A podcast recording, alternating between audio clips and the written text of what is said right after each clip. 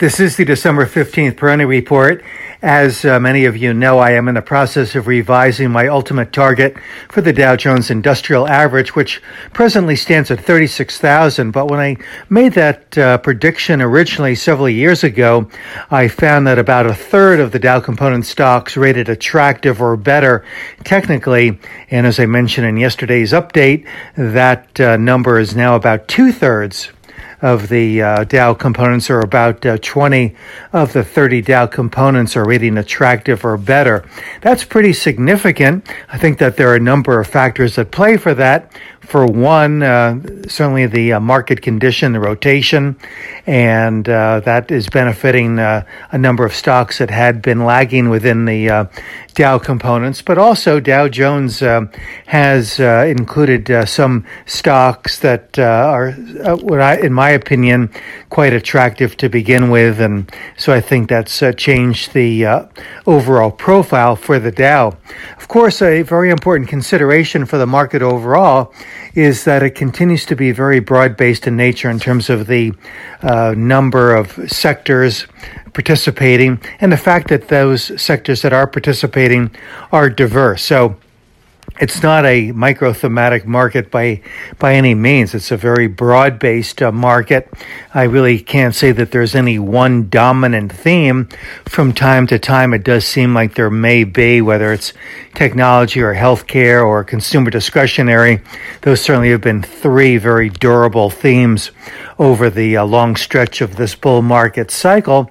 But there have been uh, other themes and uh, sectors that have been playing quite prominently over the years as well. And to this uh, point, uh, not really seeing a great change in that kind of profile. The fact that we do see um, a, a, broad number of sectors uh, rotating into favor along the way uh, indicates that um, I think we're quite a ways from the ultimate uh, top in this market. Now, the ultimate top uh, can be defined in two ways in terms of a, uh, time point and in terms of an ultimate uh, upside uh, target. Uh, so, right now, I'm in the process of defining the ultimate upside target. Which could be toward the 40,000 level of the Dow. on the other hand, trying to find the timeline is a, different and certainly more um, more challenging uh, effort.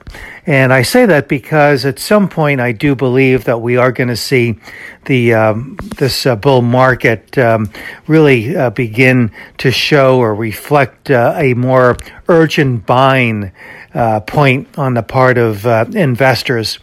Uh, so there has been a lot of skepticism for many years with respect to this bull market run.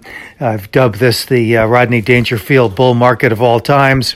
That's changed. There's certainly a lot more respect for what this market has accomplished, but we still haven't seen that more urgent buying. We haven't seen um, broad speculation.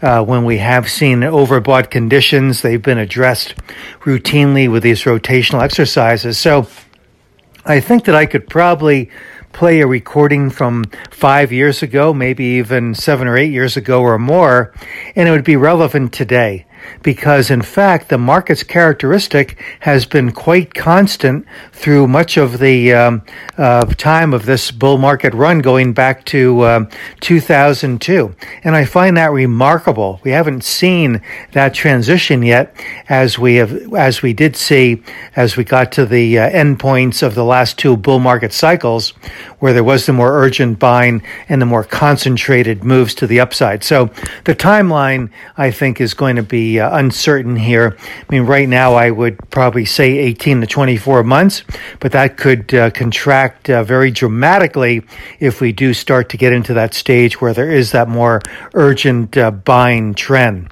This is Gene Peroni at Peroni Portfolio Advisors.